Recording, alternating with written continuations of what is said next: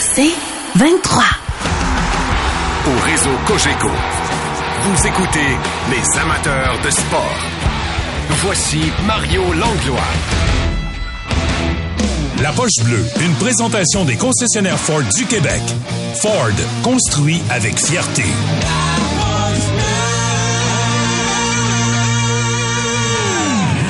Avec Maxime Lapierre en ce vendredi. Bien le bonsoir, Max. Comment ça va? Salut Mario, comment ça va? Ça va très très bien. Dis-moi comment as-tu évolué, comment ton humeur a-t-elle évolué euh, plus le match avançait hier de la première période à la deuxième, à la troisième, à la prolongation avec euh, le petit code qui, qui scelle l'issue du match? j'ai, de de la difficulté à pas parler de la fin en partant. là, Ben trouve oui, ben oui. On peut se concentrer juste à la fin. Oui. C'est tellement beau à voir. Le- on parle souvent de l'évolution des jeunes, que ce soit Slavkovski, que ce soit la défensive, mais faut pas oublier que notre joueur étoile aussi, il vieillit, puis euh, il apprend, il prend beaucoup en maturité. Puis tu sais, hier, le, le, le but pour moi, je, pas que je- on le savait pas, mais il est comme venu confirmer que Cole Caulfield, il adore les grands moments. Tu sais, il l'a montré en série, il l'a montré souvent depuis son arrivée en prolongation. Il devient affamé aussitôt que, que, que vraiment le choix de remporter le match pour son équipe. Puis tu sais, c'est pas juste le lancer, moi c'est la manœuvre juste avant pour se créer de l'espace. Tellement. Je le trouve, je le trouve plus rapide cette année. C'est-tu moi qui se trompe ou il me semble qu'il patine beaucoup mieux, il a l'air plus solide sur ses patins. Ben, ça serait logique, je pense, si c'est le cas. À l'œil, je, je, le sais pas. Je- tout ce que j'ai observé, c'est que je, je le vois moins utiliser son euh, lancer sur réception. Ouais. Euh, parce que souvent, il essaie de faire la manœuvre qui permet d'éviter de se faire bloquer ses tirs quand il pense qu'il va être voilé. Mais au, au niveau, je le trouve très à l'aise sur ses patins, en tout cas, Maxime, sans pouvoir valider Ouais, ouais. exactement ce que tu dis. Là. Ouais, exact. Ben, moi, mon point, dans le fond, c'est qu'il est plus solide. Je le trouve plus explosif. Oui. Quand, quand il arrive dans le coin sur un, une bataille qui est 50-50, je trouve qu'il sort plus souvent que, que les années antérieures avec la rondelle à cause de sa vitesse, mais à cause de sa force sur ses patins. Puis ça, c'est c'est une très bonne nouvelle pour le Canadien parce que s'il est capable en plus de créer à partir de sa force physique, je pense qu'on s'attendait pas à ça, mais il est en train de, de le démontrer. Ben, son géospatial, là, il sait, il sait ce qui se passe à la glace, tu sais, parce que Ouais. probablement que très jeune, il a appris à, à composer avec le fait que c'était pas le plus gros sa patinoire. Fait que je trouve qu'il y a vraiment une belle vision. Euh, il reste que le, le défi pour pour lui et, et Nick, au-delà de- du moment d'euphorie, puis que c'était tout un, un moment hier, c'est de- de- de- d'être aussi productif à 5 contre 5. Oui, je suis d'accord avec toi. Puis ça, ça, ça va venir. Je pense que c'est c'est vraiment de, de trouver la façon de, de cliquer, de, de, de créer de l'offensive. Tu sais, euh, euh, hier, on l'a vu, quand ils ont un petit peu plus de place, ils sont capables de, de, manœuvrer à leur guise. Puis c'est c'est peut-être de trouver une façon, justement, que ce soit avec euh, qui les accompagne. Euh, on en a discuté souvent, les gens disaient est-ce que c'est un trop petit trio avec Hervé Pinard? Moi, je trouve qu'il fait le travail, mais ça peut être le joueur qui va les accompagner. Ça peut être une façon de, de structurer le système juste pour eux autres quand ils jouent en zone, en zone offensive. C'est de trouver une façon que ces gars-là soient capables de se créer de l'espace puis se donner du temps parce que aussitôt qu'ils ont un petit peu de temps, ils sont capables de faire de la magie, sa patinoire. Puis des fois, tu sais, faut pas oublier qu'ils affrontent toujours les meilleurs défenseurs de l'autre côté puis le meilleur trio. Donc, ces joueurs-là sont habitu- habitués justement de prendre ton temps, ton espace. C'est vraiment une question de match-up, de structure puis du joueur qui les accompagne sur le sur le trio. Oui, vraiment. Et euh, bon, euh, Martin Saint-Louis l'a dit, ça prend du temps à faire un trio, à faire en sorte que trois gars qui jouent ensemble trouvent la chimie parfaite. C'est pas une question de quelques matchs. Fait qu'on verra si on poursuit en ce sens. Mais quand tu travailles dans une ambiance, même si on dit qu'on mesure la progression autrement que par les victoires, ben il faut constater que les victoires permettent à tout le monde de, trava- de travailler dans une belle ambiance. Et on se prépare euh, euh, pour pour Winnipeg demain. On n'a pas confirmé l'identité du gardien. Est-ce qu'on enchaîne avec euh, Sam Montembeau euh, deux matchs de suite compte tenu qu'il a quand même été bon hier ou tu penses qu'on revient avec le vétéran? bonne, très bonne question. Je pense que euh, seule l'organisation le sait, mais pour moi personnellement, si je regarde, euh, comme on dit, le, excusez-moi l'anglicisme, le big picture, c'est de gérer avec Montembeau. Tu sais, je pense que euh, Primo, pour moi, il m'a pas encore assez impressionné pour voir que c'est le gardien d'avenir. Allen, on le sait où est-ce qu'on peut le catégoriser. C'est, un gardien qui a été numéro 2 tout au long de sa carrière, mais qui est capable d'avoir des bons moments et de partir sur une bonne séquence. Pour moi, c'est Montembeau. Non seulement euh, parce qu'il mérite à cause d'hier. Je l'ai trouvé solide hier, mais parce que faut, faut l'évaluer. Tu sais, qu'est-ce qu'on fait avec lui? On va-tu vraiment l'évaluer comme ça une fois par semaine? Quand c'est un gars qui a besoin d'un contrat, quand c'est un quand même il, est plus jeune qu'Allen? Faut, faut trouver une façon de le voir dans le filet. Euh, moi, si c'était moi demain, je mettrais Montembeau, pas à cause que Allen n'a pas fait le travail. Au contraire, il a été spectaculaire les deux lors des deux derniers matchs. Mais le Canadien doit penser au futur. C'est ça qu'on nous vend depuis deux ans. C'est la reconstruction ben évaluons mon tambour de la bonne façon. Ben, en fait, la question se poserait même pas si c'était pas qu'il y a trois gardiens dans les parages. C'est sûr que j'ose croire qu'on enchaînerait pour être euh, équitable avec de la façon dont on a traité Jake en fin de semaine dernière en y en donnant deux de suite. Puis moi, j'aime ça. C'est comme si, tu tu comptes deux buts, t'es un gars de quatrième trio, t'as une soirée d'un but, une passe, un but, deux pas. Peu importe, tu t'as une bonne soirée. Tu seras pas dans les estrades de le match suivant, là. Non, mais ça arrive jamais qu'ils te mettent sur le deuxième trio, par exemple, Mario. non. Ah, tu venais pas, tu venais pas réveiller premier trio de temps en temps, une petite présence éclair, là, non? Ça t'arrivait pas? Non, ben, ben ouais, non, ça m'est, ça m'est arrivé une couple de fois, là, quand on avait besoin d'un, d'un style de jeu pour, pour affronter certaines équipes. Mais, tu sais, mettons, euh, quand j'ai fait mon tour du chapeau en Floride, le lendemain, j'étais pas sur le powerplay. non, non, ça n'a pas, ça a pas changé ta carrière. Exactement. Euh, il reste que, euh, de, de, c'est drôle parce que l'équipe peut présenter différents on voit ça dans plusieurs matchs. C'est peut-être euh, le lot des équipes qui ont à gagner en maturité. Comme hier, euh, j'en parlais dans l'introduction, hier après le match avec euh, Danny et Martin, je me questionnais quand j'ai vu l'équipe de la manière qu'ils ont joué en deuxième. C'était pas le même club qu'en première période. Je me suis dit, est-ce que ça leur prend le but pour leur donner une zone de confiance ou quelqu'un a parlé ou les joueurs se sont parlé entre la 1 et la 2. Bon, le coach est intervenu.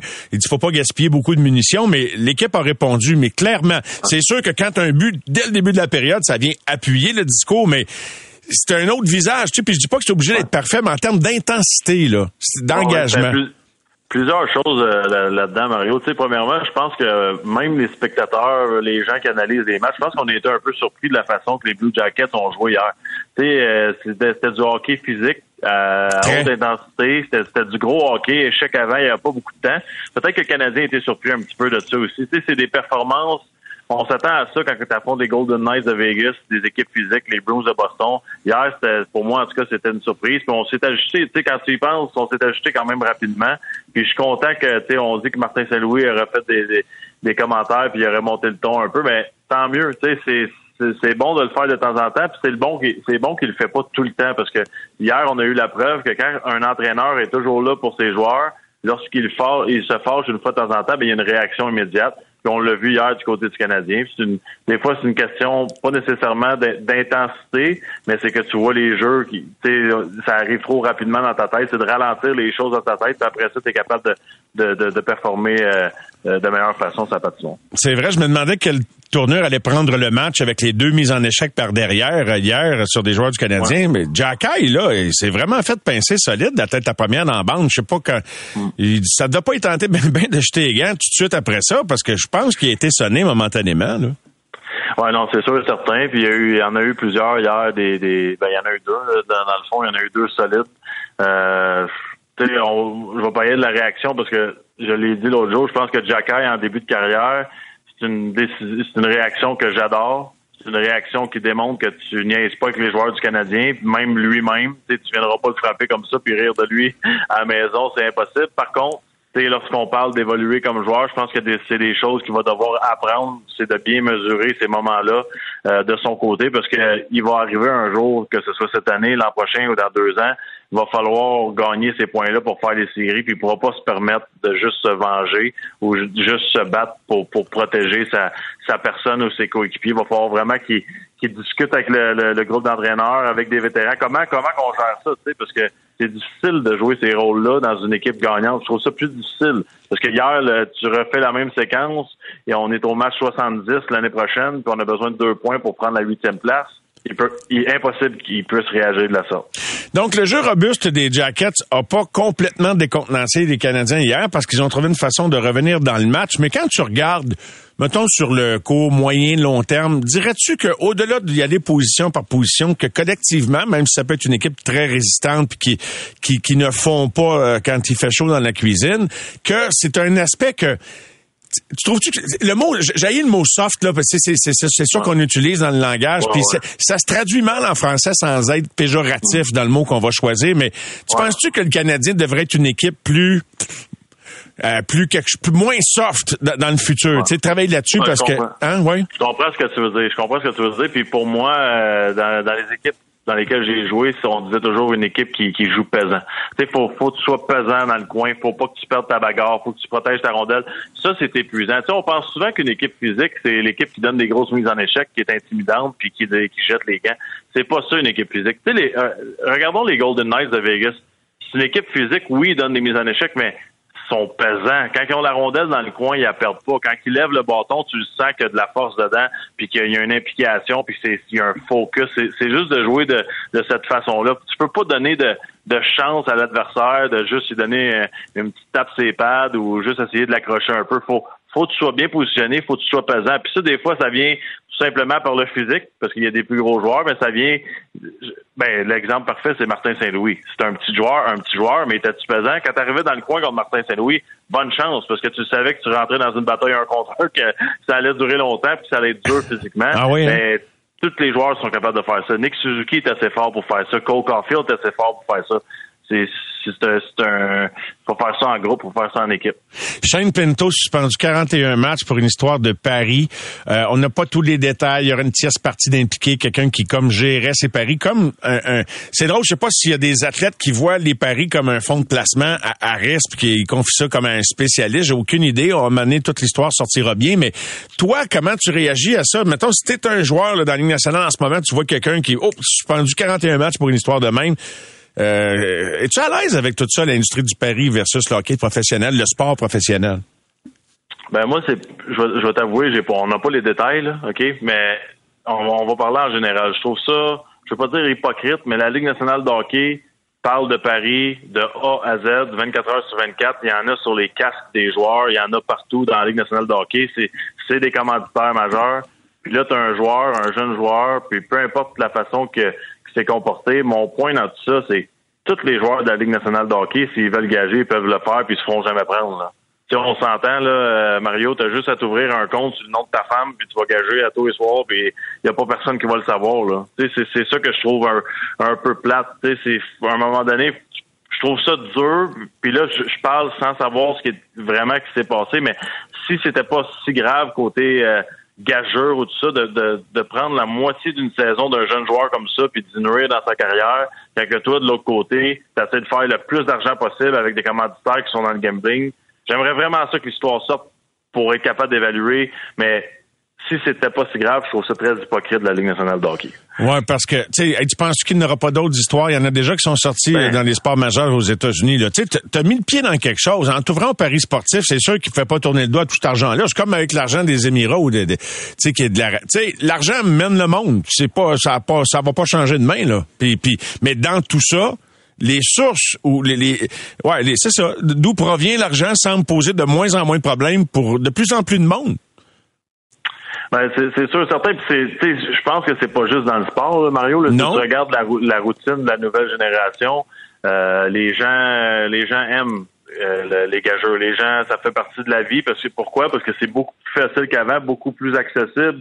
Euh, pensons juste aux tablettes, au téléphone. Tu sais, tu peux être euh, dans le métro en train d'attendre, puis tu as un autre trajet en autobus ou tu prends l'avion, tu peux peux, tu peux faire ça sur ton téléphone. Tu sais, c'est ah facile d'accès. Donc, ça fait partie de notre vie maintenant. Maintenant, ça doit être contrôlé de la bonne façon. Puis, bien évidemment, euh, je vais faire le, le, message, cliché, mais ça doit être fait euh, de façon responsable puis en s'amusant. Tu sais, faut pas ben, perdre nos en, en engageant non plus. Mais pour moi, c'est juste le message lancé par la Ligue nationale puis la punition aux jeunes. J'aime pas ça.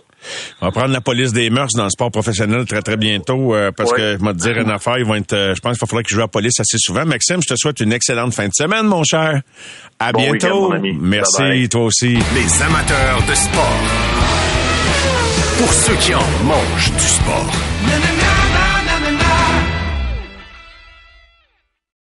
Au réseau Cogeco, vous écoutez les amateurs de sport.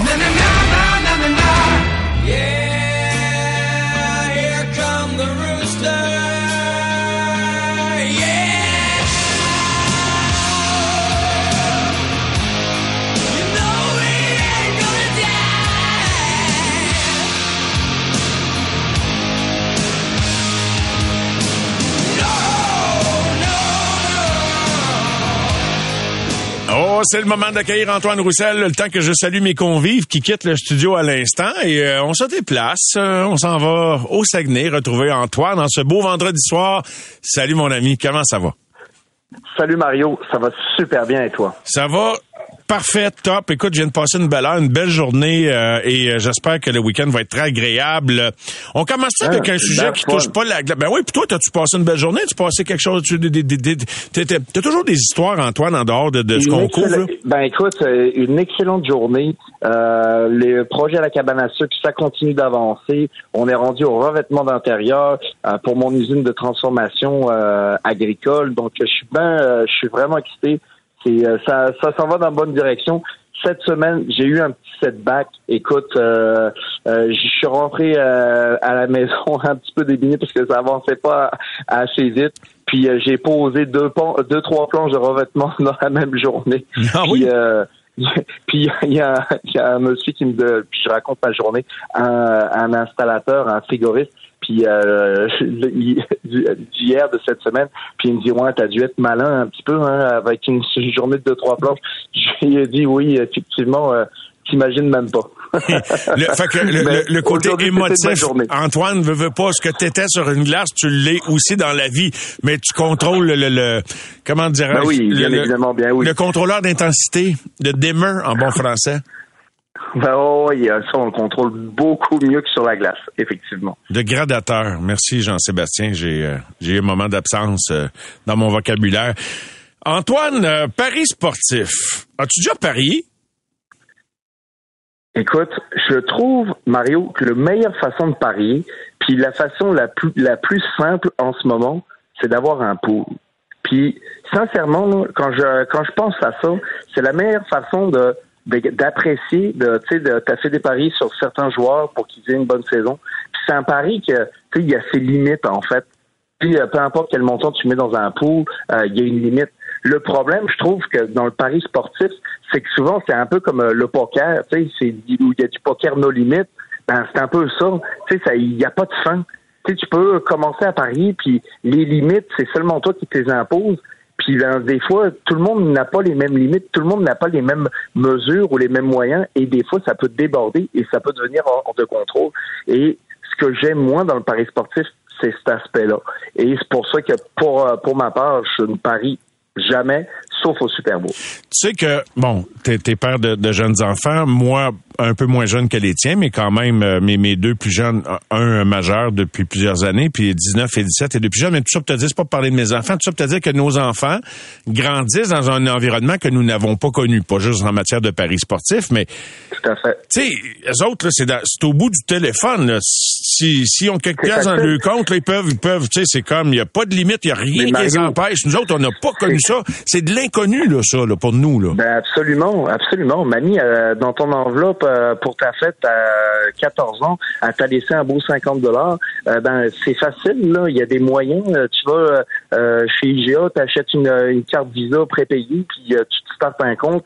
Tu sais, euh, les jeunes sont assez intelligents et assez créatifs. Faut quand même pas se mettre la tête dans le sable pour euh, pour croire que ils sont pas assez intelligents pour faire ça s'ils ont le goût de le faire. Puis Écoute, j'en ai déjà vu des jeunes euh, qui euh, qui parient. Je, euh, mon, j'ai un petit cousin, je, je le sais depuis qu'il est jeune, il est en Europe, il parie sur des matchs, euh, des sommes ridicules. Mais juste le fait de parier, pour moi, ça m'a toujours, je l'ai toujours regardé avec des yeux écarquillés, mais je peux pas croire que ton père te laisse faire ça, tu sais que, puis il est conscient de tout ça. Puis pour moi, ça m'a toujours énormément dérangé parce que euh, tu euh, quelque chose qui est euh, qui est dangereux sur le long terme. Et euh, vraiment, cette perte de contrôle, pour moi, c'est comme ouvrir une porte, une boîte de Pandore et tu sais jamais vraiment ce qui va en sortir. Donc c'est pour ça que je touche pas vraiment à ça. Je me garde loin de ça. Puis pour de vrai, je pense sincèrement que les athlètes devraient ne jamais endosser des compagnies. Je comprends, tu faut pas se mettre, comme je te dis, euh, faut pas être naïf puis se dire que ça existe pas puis que ça fait pas partie de nos vies. C'est clair que ça fait partie de, euh, de la vie en général. Faut que euh, c'est une manne d'argent pour la Ligue nationale puis pour les ligues sportives, n'importe quelle qu'elle soit.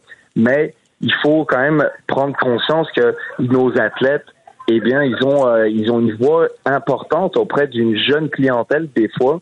Puis ils sont influents, c'est des influenceurs. Puis de voir des fois des athlètes euh, endosser des, euh, des sites de paris, pour moi c'est un gros non non. est-ce plus noble d'accepter l'argent des maisons de Paris que l'argent des Émirats ou des, euh, des princes, euh, tu sais, des, des, des, rois du pétrole euh, dans, dans, au moyen... Tu sais, c'est des questions qui se Ben, posent. Ben, ça, c'est plus, tu sais, je pense que il y a, il y a, y a pas, tu sais, en termes, euh, pour moi, en termes d'éthique, par exemple, euh, Karim Benzema qui accepte euh, 200 millions pour aller jouer euh, euh, en Émirats, ben, dans les dans les pays euh, d'Émirats arabes, ben, pour moi, c'est, euh, tu sais, ça fait partie des contrats qui sont sur la table et que en tant qu'athlète, tu maximises ta carrière, c'est différent. Il y a pas, tu sais, il y a de l'éthi- il y a de l'éthique un peu, mais pour moi, c'est pas autant que Paris. Tu sais, le- les paris, tu touches à tout le monde, tout. tu sais, t'es- J'ai bien hâte de voir, Antoine. Je sais pas si tu suis un petit peu le golf. Puis euh, c'est Oui. sûr que c'est un sport individuel, là, mais tu sais, c'est un terrain de golf. Il y en a qui parient là, des petites pièces, mais je parle, tu sais, comme Phil Mickelson, c'est reconnu, lui, que c'est en millions là, que ça se calcule, puis en dizaines, puis pour ne pas dire en centaines de millions l'argent qu'il a parié dans sa vie. Là. Fait que euh, je comprends son passage au Lift Tour, mais peu importe. En tout cas, bref, il y en a qui n'ont pas de scrupules par rapport à ça. Mais donc, tu es un coéquipier de, de Shane Pinto avec les sénateurs d'Ottawa. J'imagine que tu veux savoir tous les détails, toutes les ramifications de l'histoire, mais c'est ton coéquipier. Puis, tu sais, c'est compliqué. En ce moment, je le texte pas, là. Mario. Tu sais, euh, mettons, c'est mon coéquipier. En ce moment, je le, tu sais, je, le- je lui envoie un petit texte. Hey, euh, j'espère que tu vas bien. Tu sais, on, on- j'espère qu'on va se voir bientôt. Mais euh, tu sais, tu lui poses pas de questions de qu'est-ce qui s'est passé, euh, à moins que tu sois ultra proche, là. Mais même ça, tu sais, je pense que ce joueur-là, il a besoin que la poussière redescende, puis que de prendre conscience de tout ce qu'il a fait, parce que éventuellement, il s'est mis dans une situation qui est euh, qui est pas ambigu, mais qui a qui a laissé la Ligue nationale euh, euh, porter, euh, prendre position sur une situation qu'ils ont eu des preuves, euh, qu'un site internet euh, les a contactés pour dire qu'il y avait peut-être un problème sur une situation. Ils ont fait une enquête, puis ils se sont rendus compte qu'il y avait vraiment un problème, puis euh, ils ont cho- choisi de sévir après enquête. Et euh, rien n'est vraiment sorti. On n'a pas vraiment eu de preuves pour le moment. Puis les prochaines semaines euh, vont probablement nous apporter davantage d'informations. Mais c'est sûr que euh, ce qui a été fait, ben, c'était répréhensible parce que la Ligue nationale a choisi de sévir.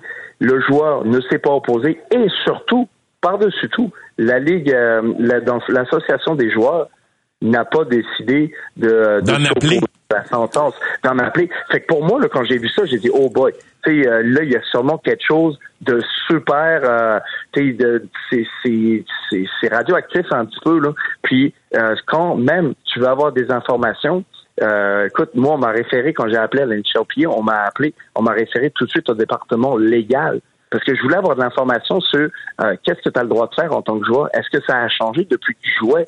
Parce que si ça n'a pas changé, est-ce que j'étais bien au courant de tout ce qui s'est fait, toutes les règles de la Ligue nationale à, à- à cette époque-là? Puis on parle de ça il y a deux ans, tu sais, c'est pas euh, il y a 25 ans.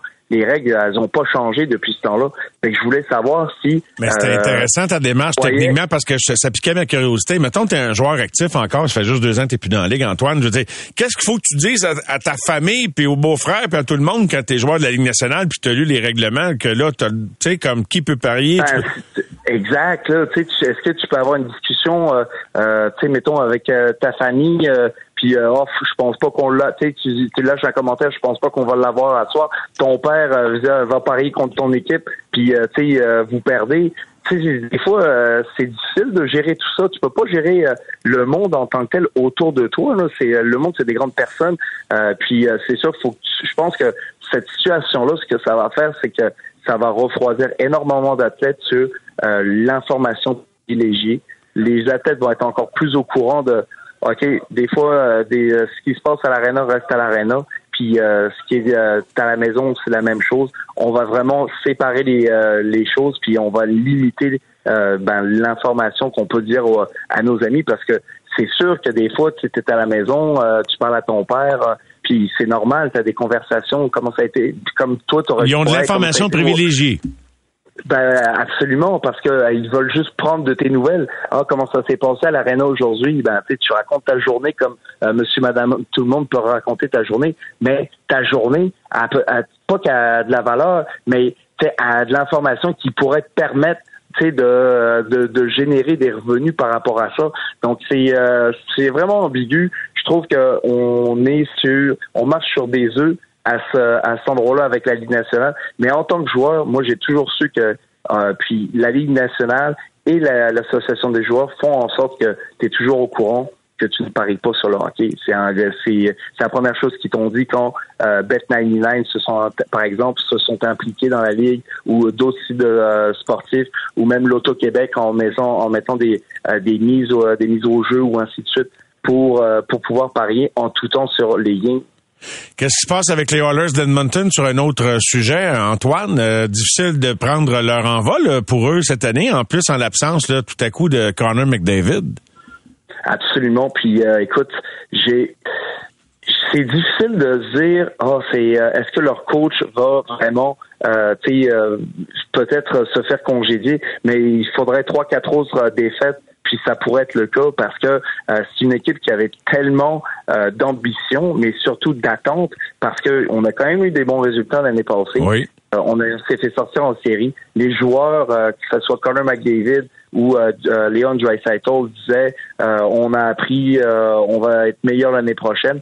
Puis tu dis ça au printemps, puis le début de ta saison, que ça arrive dans ta saison, que tu as des moments difficiles, ça, ça peut arriver. Mais tu commences ta saison avec euh, une fiche de la sorte avec une seule victoire, euh, cinq défaites, c'est euh, c'est compliqué. Puis leur grosse problématique, c'est que la situation des gardiens de but n'est pas réglée.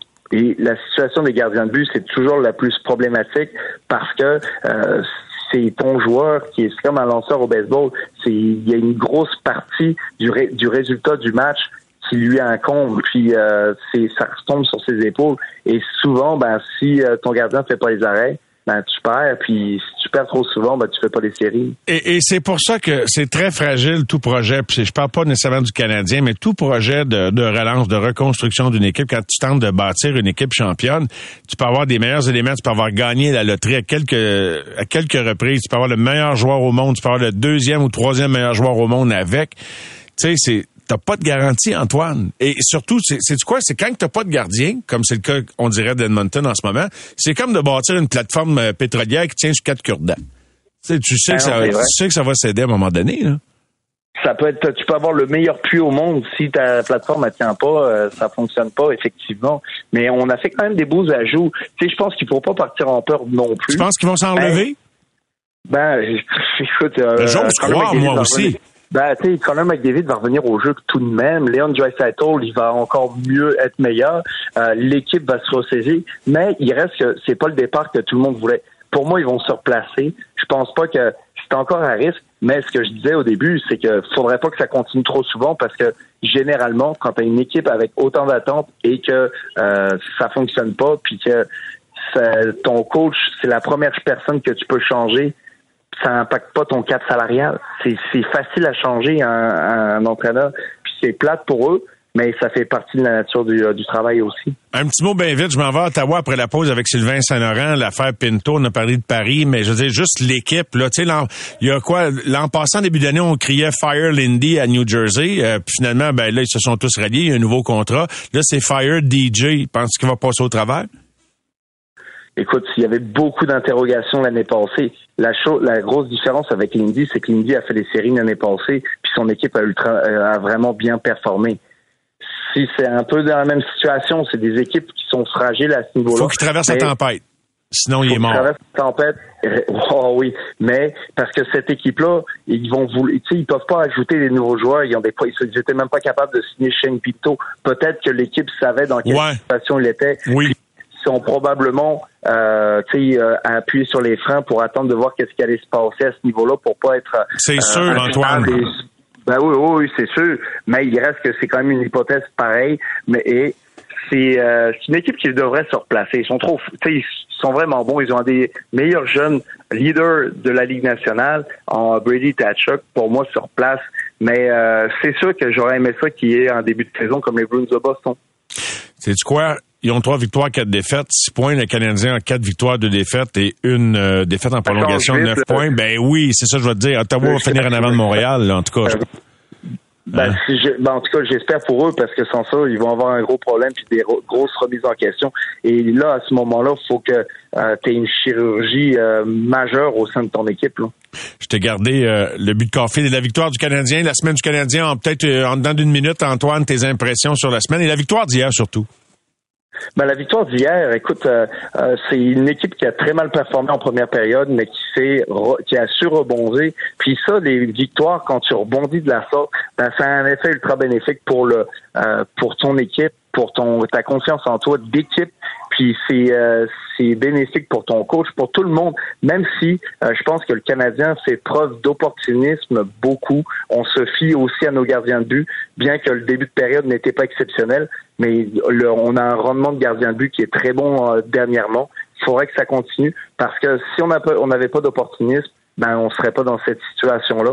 Donc, il faut profiter de ça pour pouvoir améliorer certaines facettes du jeu, puis espérer s'améliorer suffisamment pour que ça devienne plus justement de l'opportunisme, mais de la régularité. Antoine, merci encore. Euh, on passe des beaux moments avec toi euh, toutes les fois qu'on a l'occasion de jaser, particulièrement dans le ton du vendredi soir. Fait que je te laisse retourner à, à la famille. Merci d'avoir été avec nous en direct ce soir, Antoine. Toujours un plaisir, Mario, de te jaser. Je vous souhaite une bonne fin de semaine à tout le monde. Merci, toi de même. Salut à ta gang. Bye bye. Les amateurs de sport. Pour ceux qui en mangent du sport.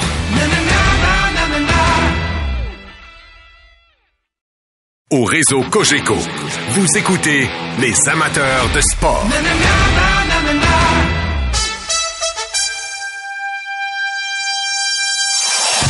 Des nouvelles des sénateurs d'Ottawa qui euh, ont un début de saison, euh, comment dirais-je, en demi-teinte. Trois victoires, quatre défaites. Il y a eu des moments où ils ont eu l'air vraiment d'une équipe qui va faire les séries et d'autres moments où on était plus perplexe. Brandstrom qui sort sur la civière hier, Chabot à l'écart du jeu. Des blessures, il y en a partout dans la Ligue nationale pendant euh, une période d'au moins ou environ euh, six semaines et l'histoire Shane Pinto suspendu pour 41 matchs qui nous donne un éclairage peut-être un peu différent sur le fait qu'on n'avait pas d'entente avec lui. C'est sûr que les dirigeants de l'équipe étaient au courant de quelque chose. Et euh, c'est là, je pense que d'ailleurs, c'est pour ça qu'on est très, très heureux d'accueillir Sylvain Saint-Laurent qui vient avec son équipe Bamtam de remporter un match important dans une ligue quelque part en Outaouais. Bien le bonsoir, Sylvain. Grosse, grosse, grosse victoire des filles, Mario. Parle-moi de ça. Ah, des, un club féminin? Oh oui, monsieur. Ah, parle-moi de ça. Bravo pour ton implication. Je m'ennuie, là. Moi, je m'ennuie de ça. Ça fait deux ans là, que, que je ne suis plus... euh, pas, au quotidien, mais sur une base régulière dans les arénas pour les enfants, mais euh, t'es en plein dedans, fait que profite-en. Bon, euh, les sénateurs d'Ottawa, c'est quoi le pouls de ce qui se passe autour des sénateurs, des, des gens qui chantent Fire DJ comme on chantait Fire Lindy à New Jersey avant que finalement que l'équipe se replace? Est-ce qu'il va se passer la même affaire à Ottawa? Écoute, euh, écoute, j'écoutais avant la pause de dire qu'on allait spéculer après la pause. Je pense qu'on va le faire pour vrai. Euh, je je l'ai écrit cette semaine, mais euh, c'est le fun d'en parler sur d'autres tribunes aussi. Euh, je sais pas si euh, il va y avoir un changement d'entraîneur dans la prochaine semaine avec les sénateurs, mais je vais dire une chose. Moi, je regarde le calendrier. Si j'étais un des dirigeants de l'équipe et que j'avais l'intention d'apporter un, un changement d'entraîneur, il y a une fenêtre qui va s'ouvrir à la fin de la, à la fin du week-end, qui, à mon avis, va être la plus belle opportunité d'amener un nouveau coach, si c'est ce qu'ils veulent faire. OK, alors spéculons, on fonce. Stéo, c'est le nouveau, euh, comme Gorton à Ottawa, en haut de, dans la hiérarchie de Pierre Dorion. Tu l'as senti venir, tu nous en as parlé, euh, tu l'as vu venir, Stéos. Si jamais, c'est qui le candidat numéro un à la succession de DJ Smith? Si Dorion est encore dans le portrait? Écoute, je, je vais nommer, je vais- regarde, on, on va pas nommer six noms, là. Je vais en nommer un qui a du sens, peu importe qui est là. Euh, puis cette personne-là, c'est Claude Julien. Euh, Claude Julien et Pierre Dorion sont de bons amis. Euh, si jamais, si jamais euh, euh, Pierre devait partir, peu importe, il, il y a une rumeur cette semaine qui dit que Peter Chiarelli pourrait être éventuellement directeur général des sénateurs. Là, on, on spécule encore une fois. Mais si c'est Peter Chiarelli qui s'installe, Claude Julien est un ami. Euh, écoute, euh, puis, Julien en ce moment vit à Ottawa depuis quelques années, là, depuis qu'il est plus ou moins à la retraite, mais il attend un, prochain défi. Euh, et puis, à mon avis, c'est le candidat parfait pour coacher cette équipe-là. Tu as besoin d'avoir un entraîneur qui a de l'expérience, euh, qui, qui a du vécu, qui est capable d'amener un système de jeu, euh, de, de- de faire comprendre aux jeunes vedettes qu'ils doivent respecter le style défensif. Moi, je pense que pour plusieurs raisons, là, si c'était moi qui si je devais parier en ce moment, on parlait de Shane Pinto tantôt, mais si je devais parier, je miserais sur Julien. Mais tu parles de Cherry Lee tu sais, on peut faire, je veux pas faire l'ensemble de sa carrière, mais ça me fait penser à Trey Living. Je, je comprends pas pourquoi il y a du monde qui se replace. Trey Living laisse un bordel à Calgary, il se fait engager aussitôt par les, les Leafs de Toronto qui vont se demander pourquoi ils n'ont rien gagné dans cinq ans. Cherry Lee, c'est la même affaire. Non, mais pour vrai, c'est une joke, là. Écoute, mais, mais je te dis pas, là, je te dis que c'est une rumeur qui est circulée cette semaine. OK, il y a d'autres candidats éventuellement, si jamais Pierre Dorion congédie, ce qui n'est pas le cas encore. Mais moi, je te disais juste, là, écoute, puis, demain soir, les sénateurs jouent à Pittsburgh. Après ça, il y a une stretch de quatre jours euh, consécutifs sans match. Fait que si tu veux amener quelqu'un qui apporte un système de jeu différent, c'est une petite opportunité de faire des pratiques formatrices pour montrer un nouveau système de jeu. Puis après, après cette pause-là de quatre jours, les sénateurs vont avoir une séquence de quatre matchs euh, sur cinq à la maison, ce qui est favorable à, amener un nouvel entraîneur pour le, le, placer dans un contexte où il peut bien paraître. Fait que je te dis, là, je sais pas si DJ va être congédié. Je te dire que si moi je voulais faire un changement d'entraîneur, ce serait le moment que je choisirais pour le faire. OK. Sylvain, là, moi, je me mets dans le pot de Andlauer, Michael Andlauer, le nouveau propriétaire de l'équipe. en tout cas, j'imagine qu'il y a des investisseurs à ses côtés, mais c'est lui le leader de ce groupe d'investisseurs-là. Voyons, mm me semble que c'est pas bien bien sexy recycler des gens pour relancer une équipe puis remplir le, building. Me semble que c'est pas ça que je ferais si j'étais Michael Andlauer. Écoute, je t'écoute, là, puis il me semble que tu veux m'amener quelque part. Ah, mais je te suggère aucun nom, comme tu as pu le constater. Je fais juste comme provoquer la réflexion à un autre degré.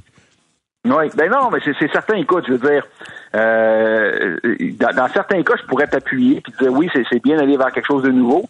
Mais euh, dans le cas des sénateurs en ce moment, je pense que, puis, puis autant comme organisation que pour les joueurs dans le vestiaire, je pense que ça ferait du bien quelqu'un qui a du vécu, qui a de l'expérience, et puis que, que euh, qui a une voix qui porte parce qu'il a connu du succès dans le passé.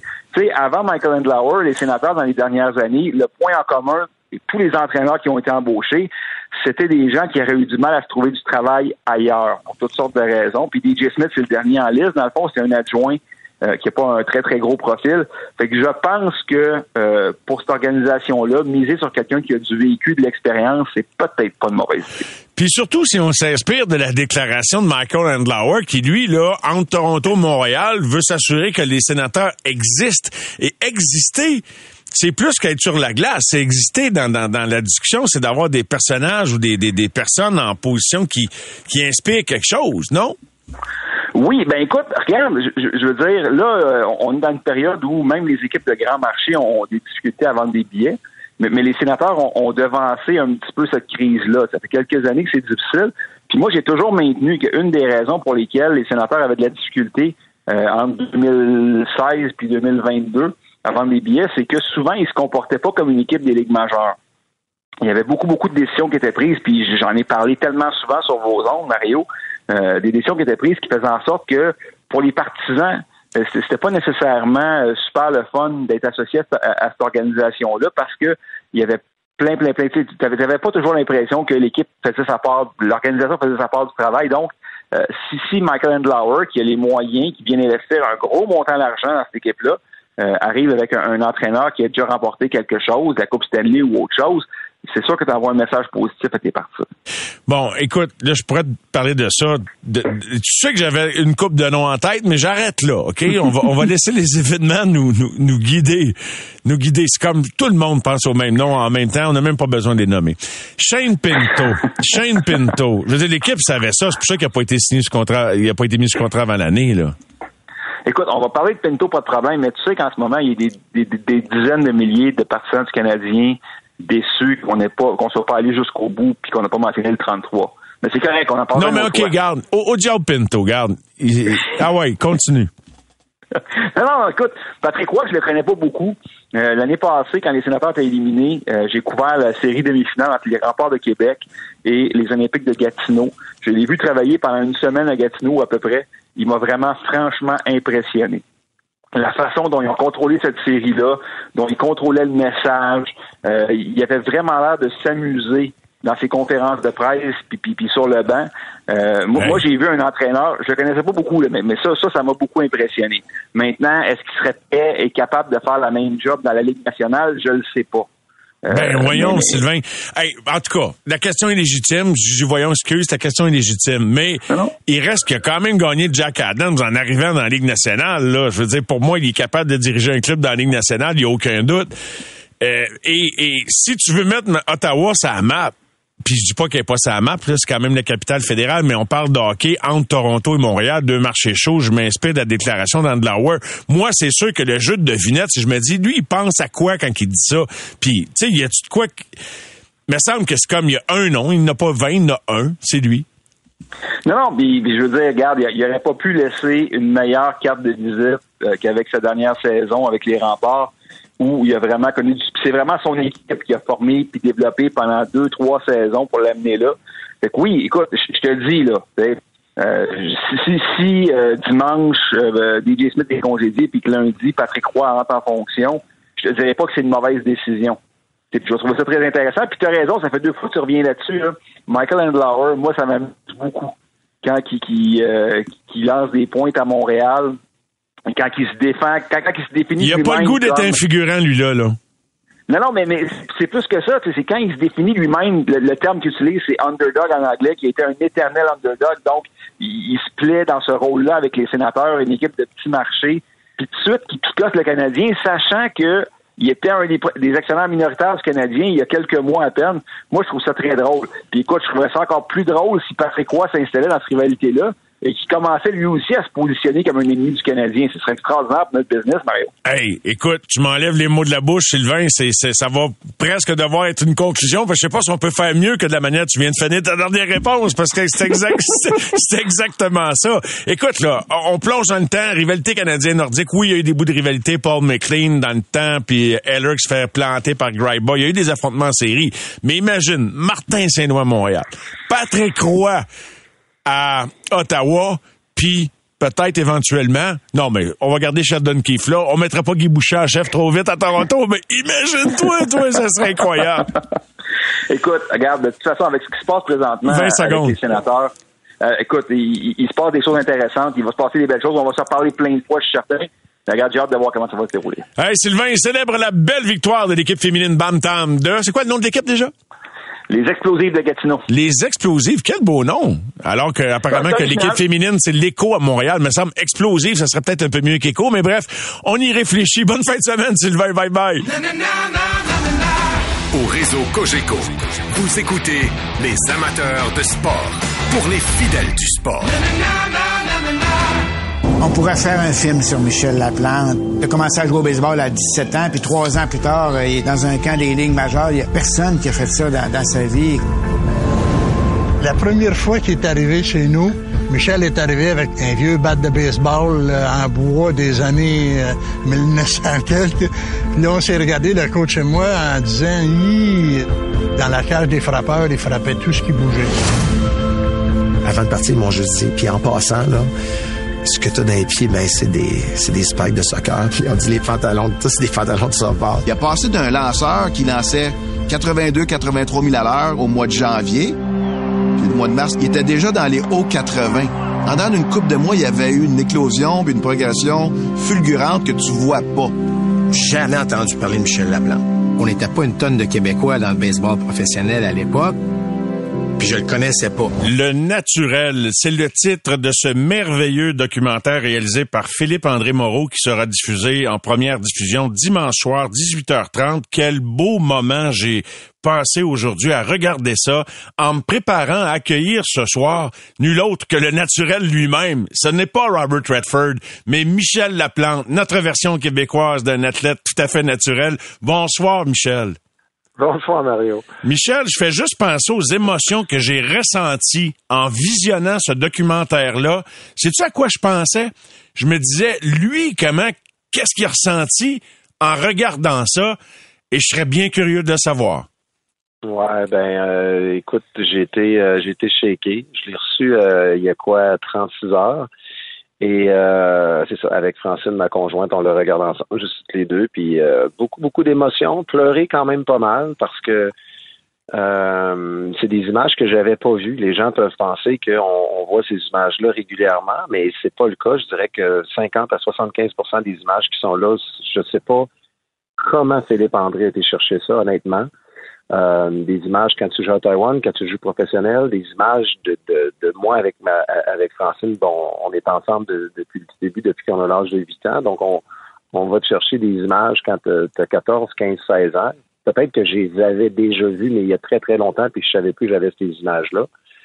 Mais euh, ça bouleverse. on réalise qu'on vieillit aussi. Et on réalise que comme c'est ça l'est dit, comme c'est dit dans la bande annonce, c'est incroyable. Ton histoire, c'est un film. Et, et c'est tu quoi? C'est un film. Ça pourrait très bien être transformé en, en, film là, au grand écran avec des acteurs là par par voie de documentaire. Tu vois tout le potentiel d'un film. Et, et c'est vraiment incroyable. Aurais-tu pu imaginer à même l'âge de 17-18 ans tout ce que tu allais vivre? Puis la réponse, je le sais que c'est non. Parce que tu n'avais aucune idée, Michel, de ce qu'elle allait se dessiner par la suite. Non, puis Mario, je te dirais que c'était pas l'intention non plus, parce que euh, quand je quand je commence l'aventure baseball à, à 19-20 ans, mon objectif c'est c'est d'essayer autre chose dans la vie, de dire je vais je vais quitter la BTB parce que je veux vivre dans une ville qui est plus grande, voir c'est quoi. Euh, ensuite de ça, quand je fais l'équipe nationale, ben hey, c'est le fun, je vais apprendre l'anglais. Et euh, après ça, quand je suis repêché, c'est donc bien cool, ça continue, mais ça, ça va continuer combien d'années? Puis après, 30 ans plus tard, ben, il arrive toutes sortes de projets là-dedans, toutes sortes de choses, mais euh, mais l'intention première, là, quand, quand, quand toute l'aventure commence, ben, il n'y a pas de ouais, un jour je vais jouer dans le baseball majeur. Moi, je me ferme pas les yeux à l'âge de, de 5, 6, 7, 8 ans en me disant un jour je vais claquer un circuit pour gagner la série mondiale. C'est pas c'est pas les images qui sont dans ma tête quand, quand je suis très jeune. Donc tout ça arrive probablement sans le savoir avec la bonne attitude, parce que j'ai pas, je me mets pas une certaine pression et je fais simplement me lancer dans le vide à plusieurs reprises, puis c'est probablement ça qu'on voit un peu là, dans, le, dans le documentaire. Oui, puis c'est ça qui est touchant, qui est beau, honnêtement. Il y je sais pas si tous les téléspectateurs vont le vivre comme ça, mais c'est comme on connecte carrément avec ton histoire, on devient toi à travers ton histoire, on, on la vit avec toi, puis c'est drôle parce que le son qu'on entend quand la personne dit, tu sais, les, les gars se parlent, c'est quelqu'un qui arrive d'Abitibi, puis t'as l'air de, t'as pas l'air d'un joueur de baseball, puis là le gars il dit, mais c'est drôle, des années plus tard, c'est oh, en pas, pas des années plus tard, quelques jours plus tard, c'est oh ouais, t'as-tu vu ça? ça devait être spécial de vivre ça puis de faire écarquiller les yeux avec une certaine insouciance ou innocence euh, plus plus t'avançais dans, dans une carrière tardive au baseball que t'avais amorcé à 18 ans passés, Michel? Ben, c'est beaucoup de naïveté. Ouais, c'est ça. C'est que dans le fond, euh, je joue quand même au baseball quand je suis jeune, quand j'ai, j'ai, j'ai 11, 12, 13 ans, mais je joue genre 3 contre 3, 4 contre 4 avec des amis où euh, on se fait nos propres règlements puis tout ça. Mais quand je décide de me présenter au camp avec les Bisons de Saint-Eustache, j'ai à ce moment-là 19, 20 ans, puis c'est vraiment Michel Landry de, qui s'occupe à peu près de tout en Abitibi qui dit euh, Michel, il y a un camp le 15 septembre. Ils vont choisir les joueurs un peu pour l'année prochaine. Puis les joueurs sont invités. Puis euh, vu qu'on est de la BTB, on représente les, les, euh, les Hautes-Laurentides. Donc, tu vas à ce camp-là. Ben, quand je me présente, j'ai des chums qui me disent Michel, j'ai des spikes pour toi. Puis l'autre, il me dit hey, prends mon gant, tu prends tout ça. Je suis tellement content que, que tu ailles faire ça à Saint-Eustache pour une journée. Fait que moi, c'est ce que je dis un peu dans le reportage, dans le sens que quand j'arrive à ce camp-là, ben là, il faut remplir un formulaire. Puis là, il dit euh, tu jouais où l'an passé? Ben, à Val d'Or. Pour quelle euh, équipe? Ben, le dépanneur des pains. Puis à quelle position? Ben, je signe un peu chacune des positions. parce pense chum on jouait partout, sais. Mais ils s'aperçoivent rapidement que quand ils demandent des affaires sur le terrain puis qu'ils disent euh, faut que tu lances motion coupée quand tu fais ça, faut que tu fasses ça affaire, j'ai aucune compréhension plus profonde du baseball. Mais ils ont eu la gentillesse de, de, de dire suite à ça écoute, ce qu'on a vu aujourd'hui, serais-tu prêt à venir apprendre le baseball pour de bon? Fait qu'en janvier, ben, ils m'ont trouvé une job, je suis déménagé à Saint-Eustache, puis le mercredi soir dans le gymnase, puis le samedi, ben, j'allais, j'allais au, au, au, au cadre baseball de Saint-Eustache en prévision du printemps euh, 89. Puis c'est comme ça que ça a commencé. Fait que, euh, comme je te dis, je pars de loin, mais imagine que deux ans plus tard, ben, au camp des majeurs avec les Pirates de Pittsburgh. Fait Marie, il m'en manque un bout, là. Tu sais, je, suis sur le même terrain deux ans plus tard avec Andy Van Slyke, avec Bobby Bonilla, avec euh, avec ces joueurs-là. Fait qu'imagine, je, parlais avec euh, avec mon garçon qui, avec qui on en a parlé, puis qui est dans le sport études, puis qui fait du baseball à tous les jours. Il dit Papa, j'apprends quelque chose à tous les jours dans les trois dernières années. Tu peux pas arriver en deux ans, puis t'en allais au camp des majors, il devait te manquer un méchant bout. Ben, j'ai dit, il m'en manquait un méchant bout. Puis rajoute là-dessus que moi, je parlais pas la langue, donc je parle pas l'anglais.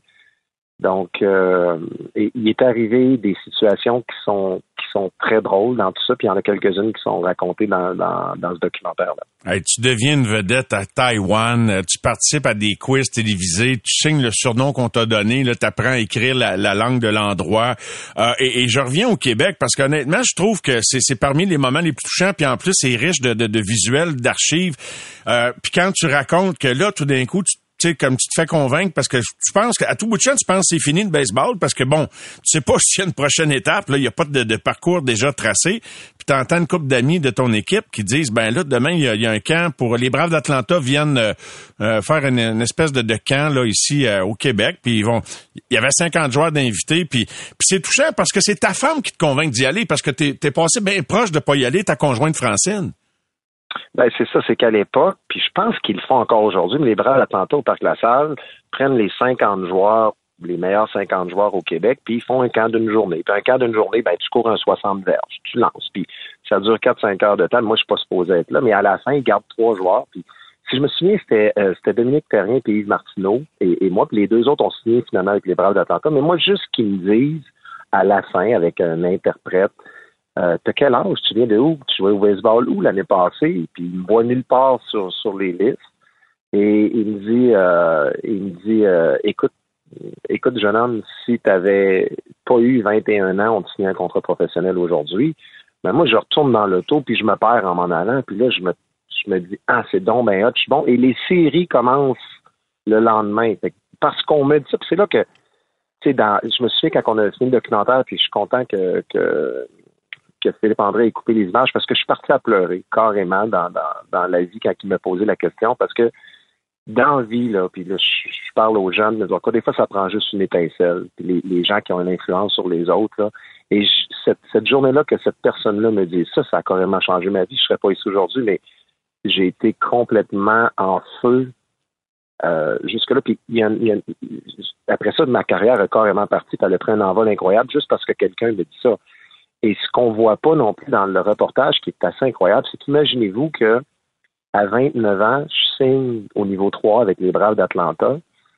Et quand j'arrive à Richmond, dans le, vestiaire avec les coachs, on m'accueille et je dois aller signer mes, papiers avec l'organisation. Et le directeur général m'attend, puis il me regarde et il dit It's been a long run. Semblant dire T'étais trop vieux à 21 ans et à 29 ans, on te signe, puis là, tu joues trois avec nous autres. Puis il avait su un peu cette histoire-là, puis il était, profondément touché par ça, en voulant dire, on, te dit non à 21 ans, on te signe à 29 ans, puis il dit, il, il m'a regardé, puis il dit, tu sais, il est où le prochain step? Veux, veux pas, il y, a un incontournable qui, qui est survenu loin d'un terrain de baseball. C'est l'accident d'hélicoptère qui a coûté la vie à ton ami Bob Bissonnette, euh, dans lequel tu as été blessé. Je me rappelle qu'on s'était également parlé dans les jours ou semaines qui avaient suivi. Est-ce que ça, euh, Michel, ça, ça, ça a affecté ta, ta sérénité ou, ou, dans le deuil que tu as dû faire de cette expérience-là, ben, c'est quelque chose qui a été un outil très important pour traverser ça également? Là? Ben, je pense qu'avant que l'accident arrive, en tout cas, j'ai l'impression, puis on, me dit quand même que l'équilibre était bon dans ma vie, puis tout ça, fait que j'ai j'ai pas changé beaucoup après. Euh, des fois, les gens qui vivent un accident comme euh, comme celui-là vont euh, vont avoir tendance à, à dire faut que je profite de la vie puis voir les choses tout aussi différentes, complètement différentes de, de ce que c'était.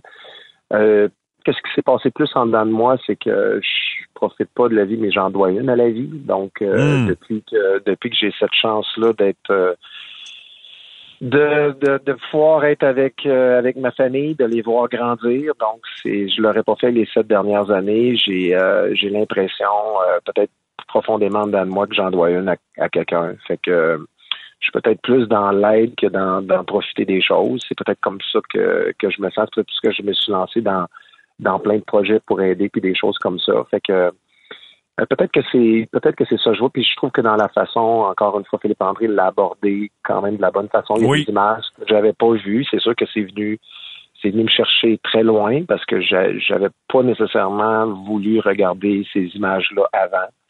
Euh, évidemment là, quand on voit la sortie des l'hélicoptère puis tout ça puis Euh, mais en même temps, ben, t'apprécies le fait que là, t'es tout correct. Puis là, tu te grattes le front, puis tu te dis, je peux pas croire que j'avais ces cicatrices-là un peu partout, puis que c'est parti. Fait que il y a une suite un réflexe qui fait que la vie arrange, le, temps arrange bien les choses. Fait que il y a eu cette réflexion-là qui est passée ici. Michel, juste avant de te quitter, aussi formidable soit ton histoire, as-tu hésité avant de, dire oui, avant de devenir le, centre d'un film comme celui-là? C'est quand même pas évident. Puis, t'es es encore jeune. Je sais qu'il y en a qui ont écrit des biographies bien avant ça, mais ça a-tu été une réflexion pour toi avant de dire oui? Euh, une grosse réflexion. Honnêtement, Mario, j'avais pas le, j'avais pas le goût de le faire. Euh, même affaire pour écrire un livre, donc il y a quand même beaucoup de demandes là, dans les dans les trois, quatre, cinq dernières années pour le faire. Euh, puis en passant, j'aime les biographies et tout ça, mais pour moi, ça ça serait comme de signifier que l'histoire s'arrête là. Je fais un résumé du passé, puis je suis tellement impliqué dans des projets présentement, des projets qui s'en viennent encore, qui sont sur la table que je je souhaitais pas me retourner puis faire déjà un, une évaluation de ce qui a été fait. Euh, donc, j'étais pas à l'aise. Euh, c'est Marc Griffin qui, euh, qui, qui, avait proposé, je pense, euh, à, Philippe André de le faire. Puis quand Philippe André m'a convaincu en me disant, écoute, Michel, c'est un peu plus que ça, c'est un leg. à ta famille, aux gens qui t'entourent, il il y a beaucoup d'histoires que, que tu peux raconter là, que peut-être que tu vas t'en souvenir moins dans plusieurs années. Et euh, j'ai dit OK, puis une semaine plus tard, j'ai des gens autour de moi qui m'ont appelé pour dire Hey, il y a un monsieur qui m'a appelé, puis euh, il veut faire ça. Puis là, j'ai réalisé la grandeur du projet. J'ai dit à Philippe, du projet exactement. puis là, ça m'a comme j'ai comme fait Wow, attends une seconde. Là. J'ai été nerveux, honnêtement, jusqu'à ce que je vois il y a, il y a 36 heures le, documentaire. J'étais très nerveux, j'avais certaines craintes.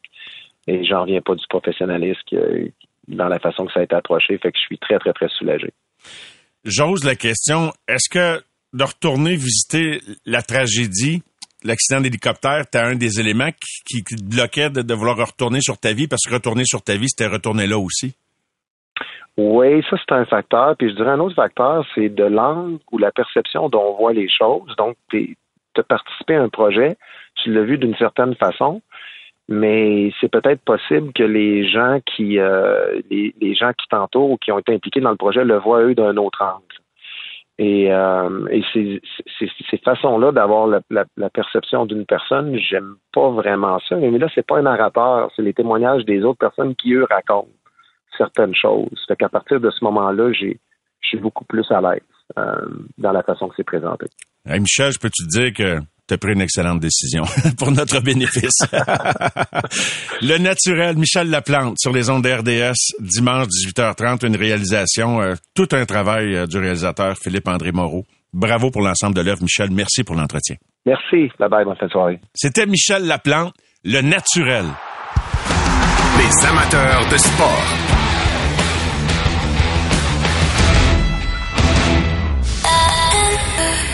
C'est 23.